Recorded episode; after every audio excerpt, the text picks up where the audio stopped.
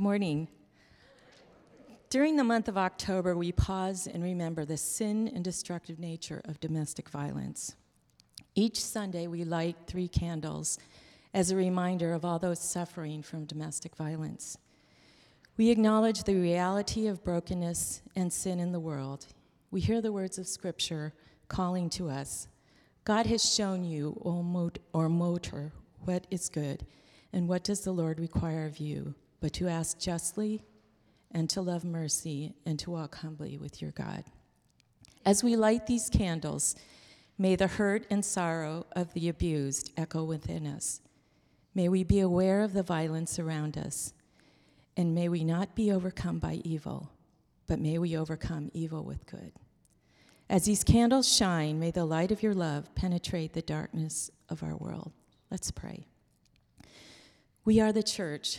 We offer ourselves to you, O God, our Creator. We offer our hands. May we extend them a healing touch to comfort sisters and brothers, children, youth, and elderly who are afraid. We offer our eyes and ears. May we see and hear the signs and stories of violence so that they all may have someone with them in their pain and confusion. May we offer our hearts and our tears. May the hurt and sorrow of the abused echo within us. May we offer our own stories of violence. May we be healed as we embrace each other. We offer our anger. Make it a passion for justice. We offer our skills. Use our gifts to end violence. We offer our faith, our hope, our love. May our encounters with violence bring us closer to you and to each other. All this we ask through Jesus Christ, who knows the pain of violence. Amen. My name is Evan Colding. I'm the student ministries pastor here at Hope. And um, I am excited, humbled, um, and anxious to bring the word this morning. So please uh, pray with me as we calm my nerves and prepare our hearts. Father, we thank you for who you are. We thank you for Jesus, that you sent him from among us. You sent him from you to be among us. And thank you for the word that you've given us in Scripture. Speak to us, meet with us this morning.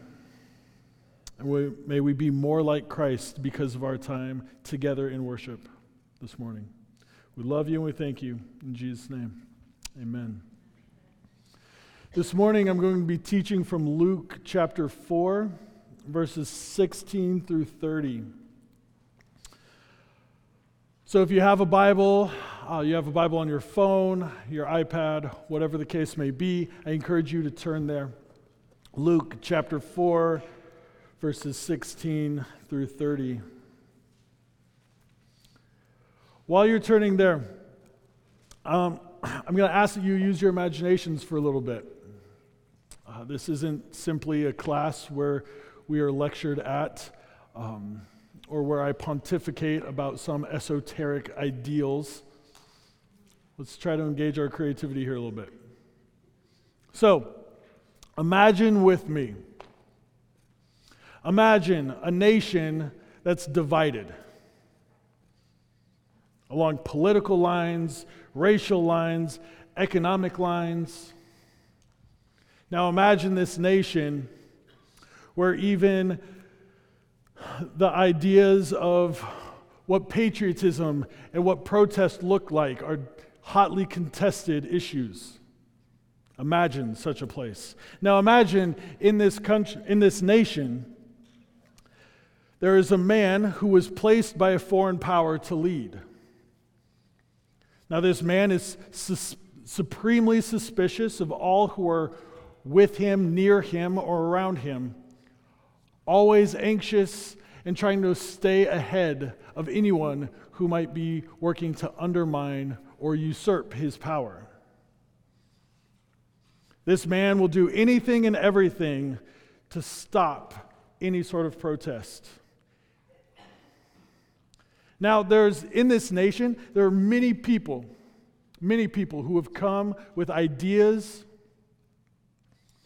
who've come with uh, to champion causes, who've tried to work for reform.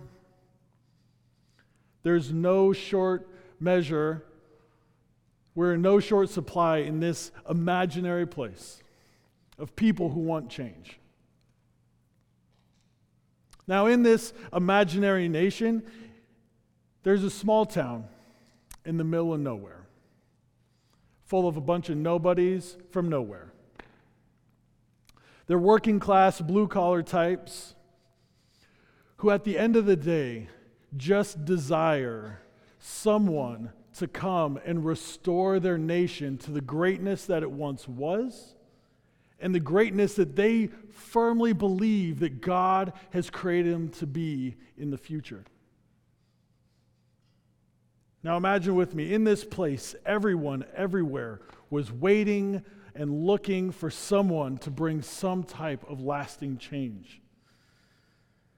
Someone who could be the Savior for all that they longed and hoped for.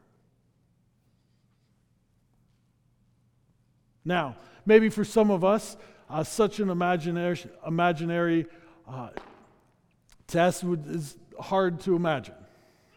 It's hard to imagine and conceptualize such a place, such a context. For other of us, maybe it's right on the tip of tongue. So, from this place, from this context, this divided nation, this hurting people, these people who desire change, this, these rulers, this cli- political, social, religious climate. This is not just an imaginary place.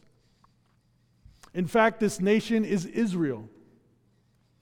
The ruler is Herod. And this small, nowhere town is a little place called Nazareth. And this, this is the context in which Jesus enters the scene. This is the context where we begin our story this morning about the beginning of Jesus' work as Savior in our world. Oftentimes, we read stories in the Bible and we imagine it taking place in a far off, distant land, in a time that is so far removed from us that it's hard to wrap our head around what it actually looked like. And then when we read the teachings and the workings of Jesus, within this far off, distant land, it becomes very difficult to really practically and tangibly imagine what any of that actually has to do with my life here today in 2017.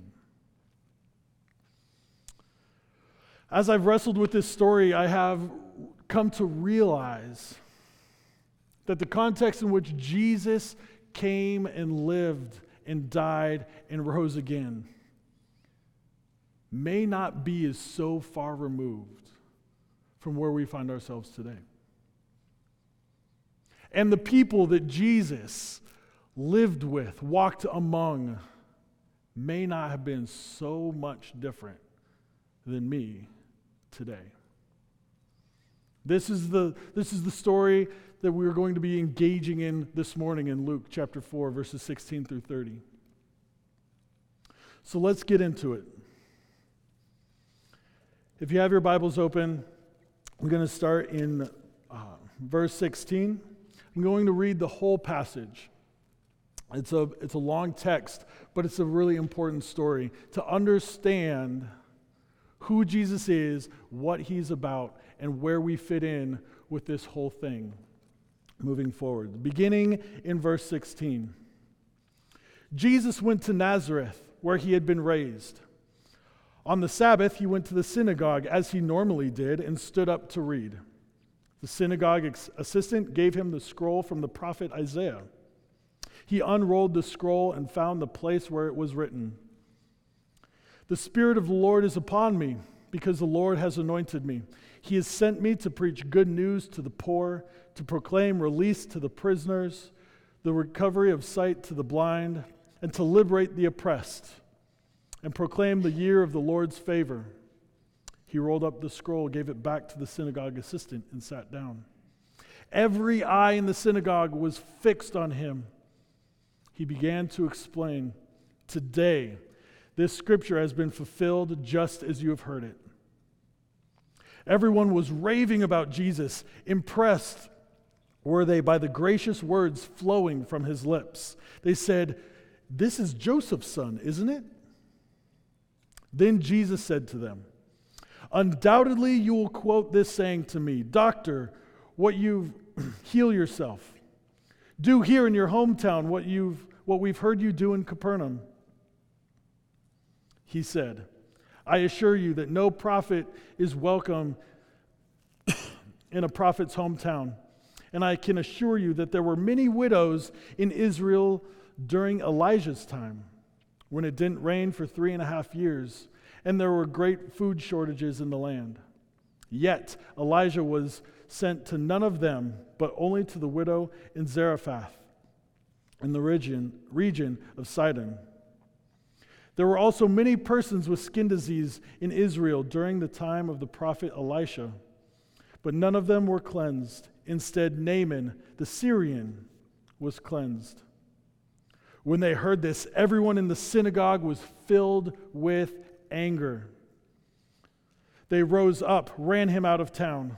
They led him to the crest of the hill on which their town had been built so that they could throw him off the cliff. But he passed through the crowd and went on his way. The word of the Lord. Thanks be to God. There is a lot happening in this text. This story has twists and turns and turns and twists. I, you could probably say this is a very unexpected story for how someone may begin a public ministry, a public work. So let's take it from the beginning. Because I think to understand this, first, we need to realize and be able to conceptualize and understand that Jesus is the Savior. This is what Jesus is, the center of what Jesus is proclaiming here that He is the Savior. He sets it up with this this text from Isaiah, the prophet. He says, The Spirit of the Lord is upon me because the Lord has anointed me. Now, he's not just quoting some um, fancy, feel good, powerful text from Israel's past. These are things that have just taken place. In Luke chapter 3, just before this, Jesus went to the Jordan River and was baptized by his cousin John. And when he came out of the waters, the Bible tells us that the Spirit of the Lord descended upon him like a dove, and a voice from heaven said, This is my Son, whom I am well pleased. He was anointed by the Spirit, filled with power. And this is what he's talking about. And if we're going to continue this conversation and continue to talk about what it means that to follow Jesus, to figure out who he is and what he's about, we need to begin from a place where we recognize that Jesus is the Savior. And see, he didn't, again, just flip through the scroll and say, ah, this one. He picked Isaiah 61 intentionally. Because when Isaiah spoke this to Israel, they were in exile. Israel was not living in their own country. And so when the exiles of Israel heard these words, that Isaiah had been sent to preach good news to the poor, proclaim release to the prisoners, recovery of sight to the blind, and liberate the oppressed, and proclaim the year of the Lord's favor. This was a literal hearing for them. They were literally poor. They were literally in prison. They were literally being oppressed and they hadn't seen the Lord's favor in generations. In their current context, when Jesus reads this, Israel is occupied by Rome. Rome has conquered them, Herod had been placed to rule over them by Rome. So in the original hearing, they hear Jesus read this text and say, This has been fulfilled in your hearing. Jesus is saying a new kingdom is about to be built and is going to be built through me because I have been filled with the Holy Spirit and anointed by God. So before we continue, we need to realize that to follow Jesus and to understand him as Savior is to take him at his word. That he is one who is filled with the Holy Spirit, anointed by God to create a new kingdom where the good news is preached to the poor, prisoners are released, the blind can see, the oppressed are liberated, and the year of Lord's favor is proclaimed. Jesus is the Savior, and he went to Nazareth to proclaim this, his hometown.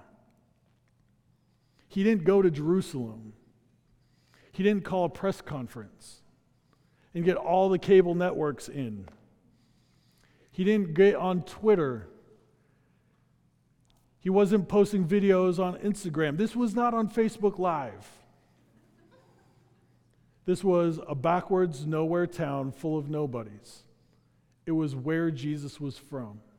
This is important because Jesus is very comfortable with humble beginnings. In fact, that's his preferred mode of operation. John, in chapter 1, verse 14, has more to say about that. He says, The Word of God came and dwelt among us, made his home among us, and is from here, from among us, that we recognize him as Savior. Jesus is Savior who has come.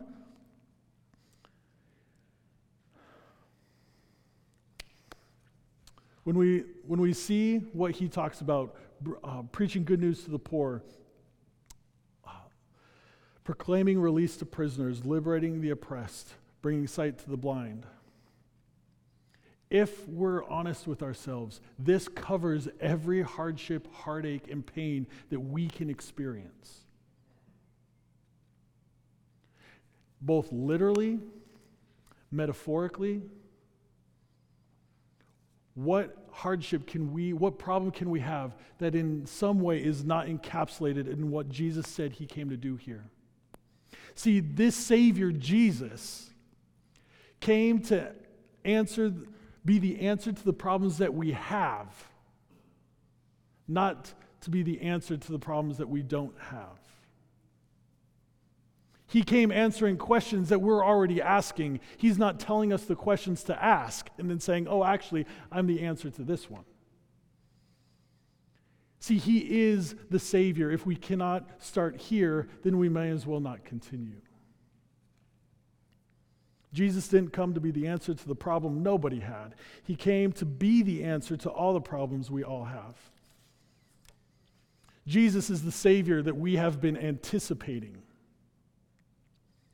See, in Jesus, we find everything we could ask for. In this text, Isaiah 61, it is about the restoration of people, it is about the restoration of a nation. And so when he reads this text, it's no wonder why everybody is excited. We see this in verse 22. Everyone was raving about Jesus. They were so impressed by the gracious words flowing from his lips. They even said, This is Joseph's son, isn't it? You get this sense of like, is this happening? The person that we've always been waiting for is here. I, I have a chance to be able to be free again the things that I can't see resolution to, the things that I feel blind to, I may be able to see. Again, Jesus came to be the Savior that we have been waiting for. If we're honest, we are waiting for a Savior. Ever drive on the 60 during rush hour? You've been waiting for a Savior.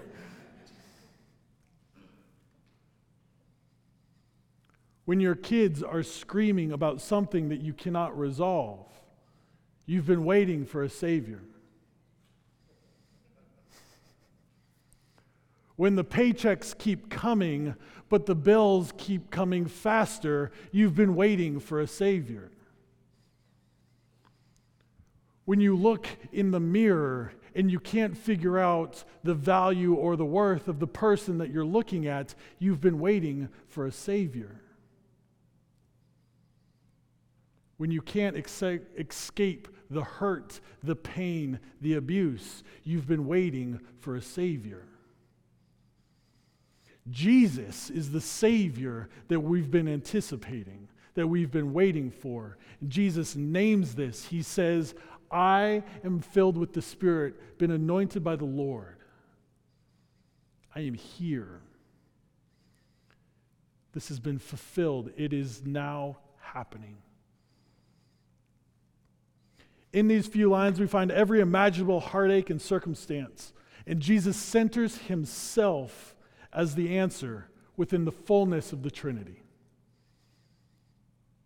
See, Jesus doesn't lay out a formula, he doesn't say a plan, he doesn't provide a theoretical political reform, he doesn't rally zealots for uprising.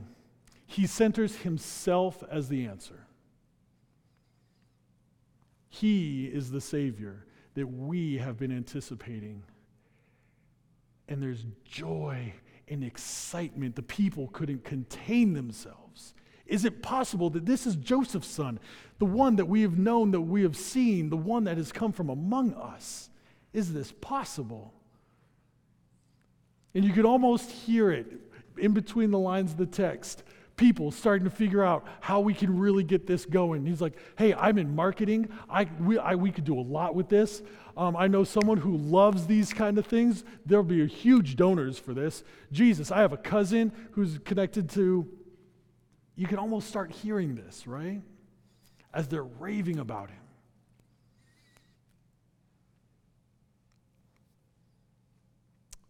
What we have been waiting for, what we have been working for, what we have been, where we have been let down, and where we have been lost. That is why Jesus has come.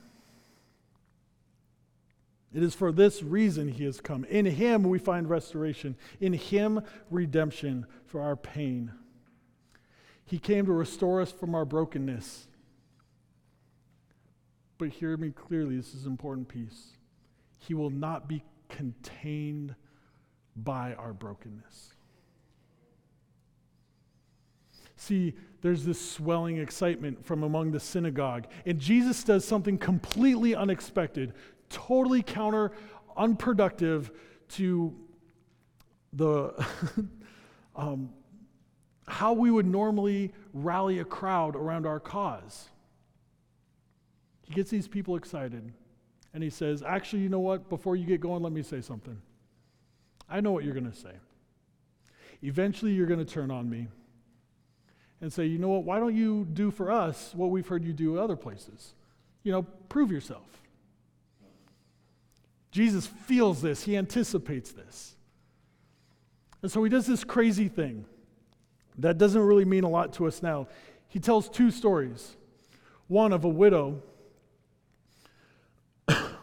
who Elijah was sent to, and the other of a man named Naaman. And something about these stories really makes everybody angry. This part has always confused me. Why would Jesus intentionally make people angry? Well, see, the widow was not an Israelite. She was a poor, she was a powerless, helpless woman that when Elijah found her, she was preparing to make her last meal for her son and herself before they die. She had nothing to offer, nothing to gain. And God sent Elijah outside of Israel to be with this widow. And during that time, during the three years of that famine, the widow had food to eat. When the widow's son died, Elijah brought the son back to life. And at the end of the story of this widow, the widow proclaimed with her own lips that you are a man of God whose truth is on your mouth. This woman had nothing. She was a nobody. She was not one of us. Then Naaman was even worse. He was the chief of staff of a king of an opposing nation who had leprosy. Who, when he found out Elisha, a different guy, was a prophet and could heal him, he brought all the treasures of his kingdom to pay Elisha for the healing of God. Elisha healed Naaman. Scratch that. Elijah would not agree with that statement. God healed Naaman through Elisha. And when Elisha refused the treasures, refused the bounty, Naaman, the chief of staff of an opposing nation with their own God, said, Never again will I sacrifice or worship any other God but the Lord.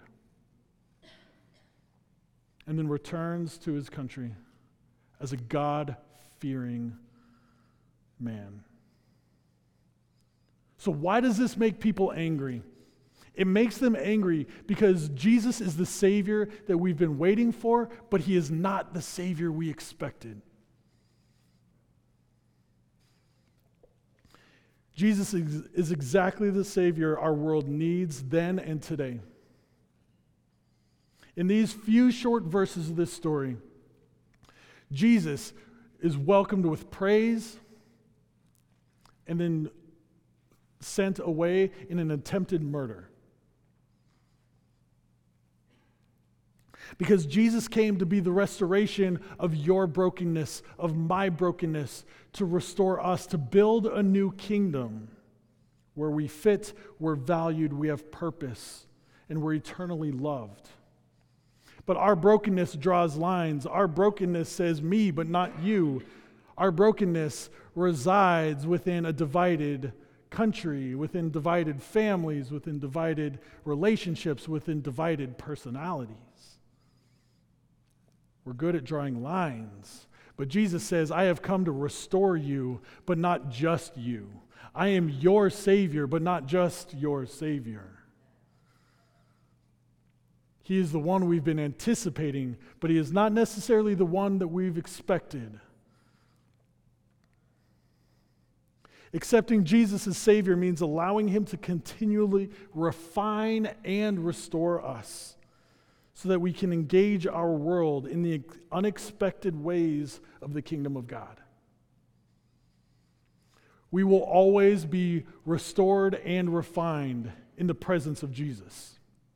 And the moments that we feel like Jesus has started to affirm everything about me and every position I hold in opposition to others, we need to be careful and say, Where am I needing to be refined?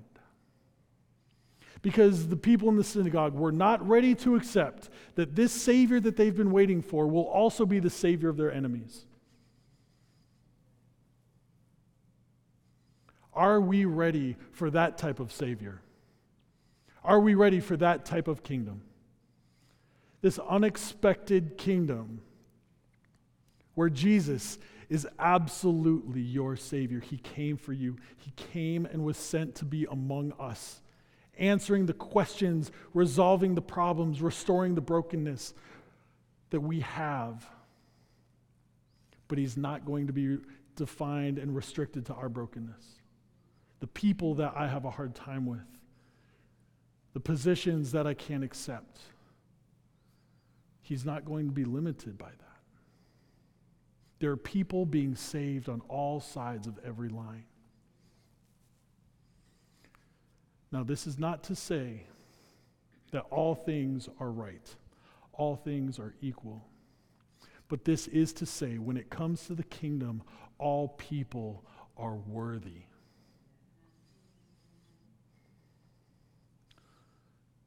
This is what drove people crazy. This is why people wanted to kill Jesus, because he was the Savior that they were waiting for, but not the one they expected. But he passed through and went on his way. Our brokenness can't stop him. Our anger will not stop him because the kingdom of heaven is advancing here on earth. And it is up to us, it is up to you to decide is this what I want to be a part of? Each day we need to ask ourselves how, in the presence of my Savior, can I better receive His grace? And we also need to ask how, in the presence of my Savior, can I more faithfully extend His grace? Because He is the Savior you've been waiting for, but He will not always be the Savior you were expecting. But He is always and forever the Savior our world needs. Amen. Let's pray. Father, thank you for who you are. Thank you for the beauty, the power, the glory of Jesus. That he is everything that we need. Thank you that we find our place in your kingdom. And thank you that you are bigger than our brokenness. Forgive us for the ways that we've wished to limit you and limit the work of your kingdom. Where we need to repent, Lord, please forgive us. And where we need to accept more of your grace, please soften our hearts to do that. We love you and we thank you in Jesus' name. Amen.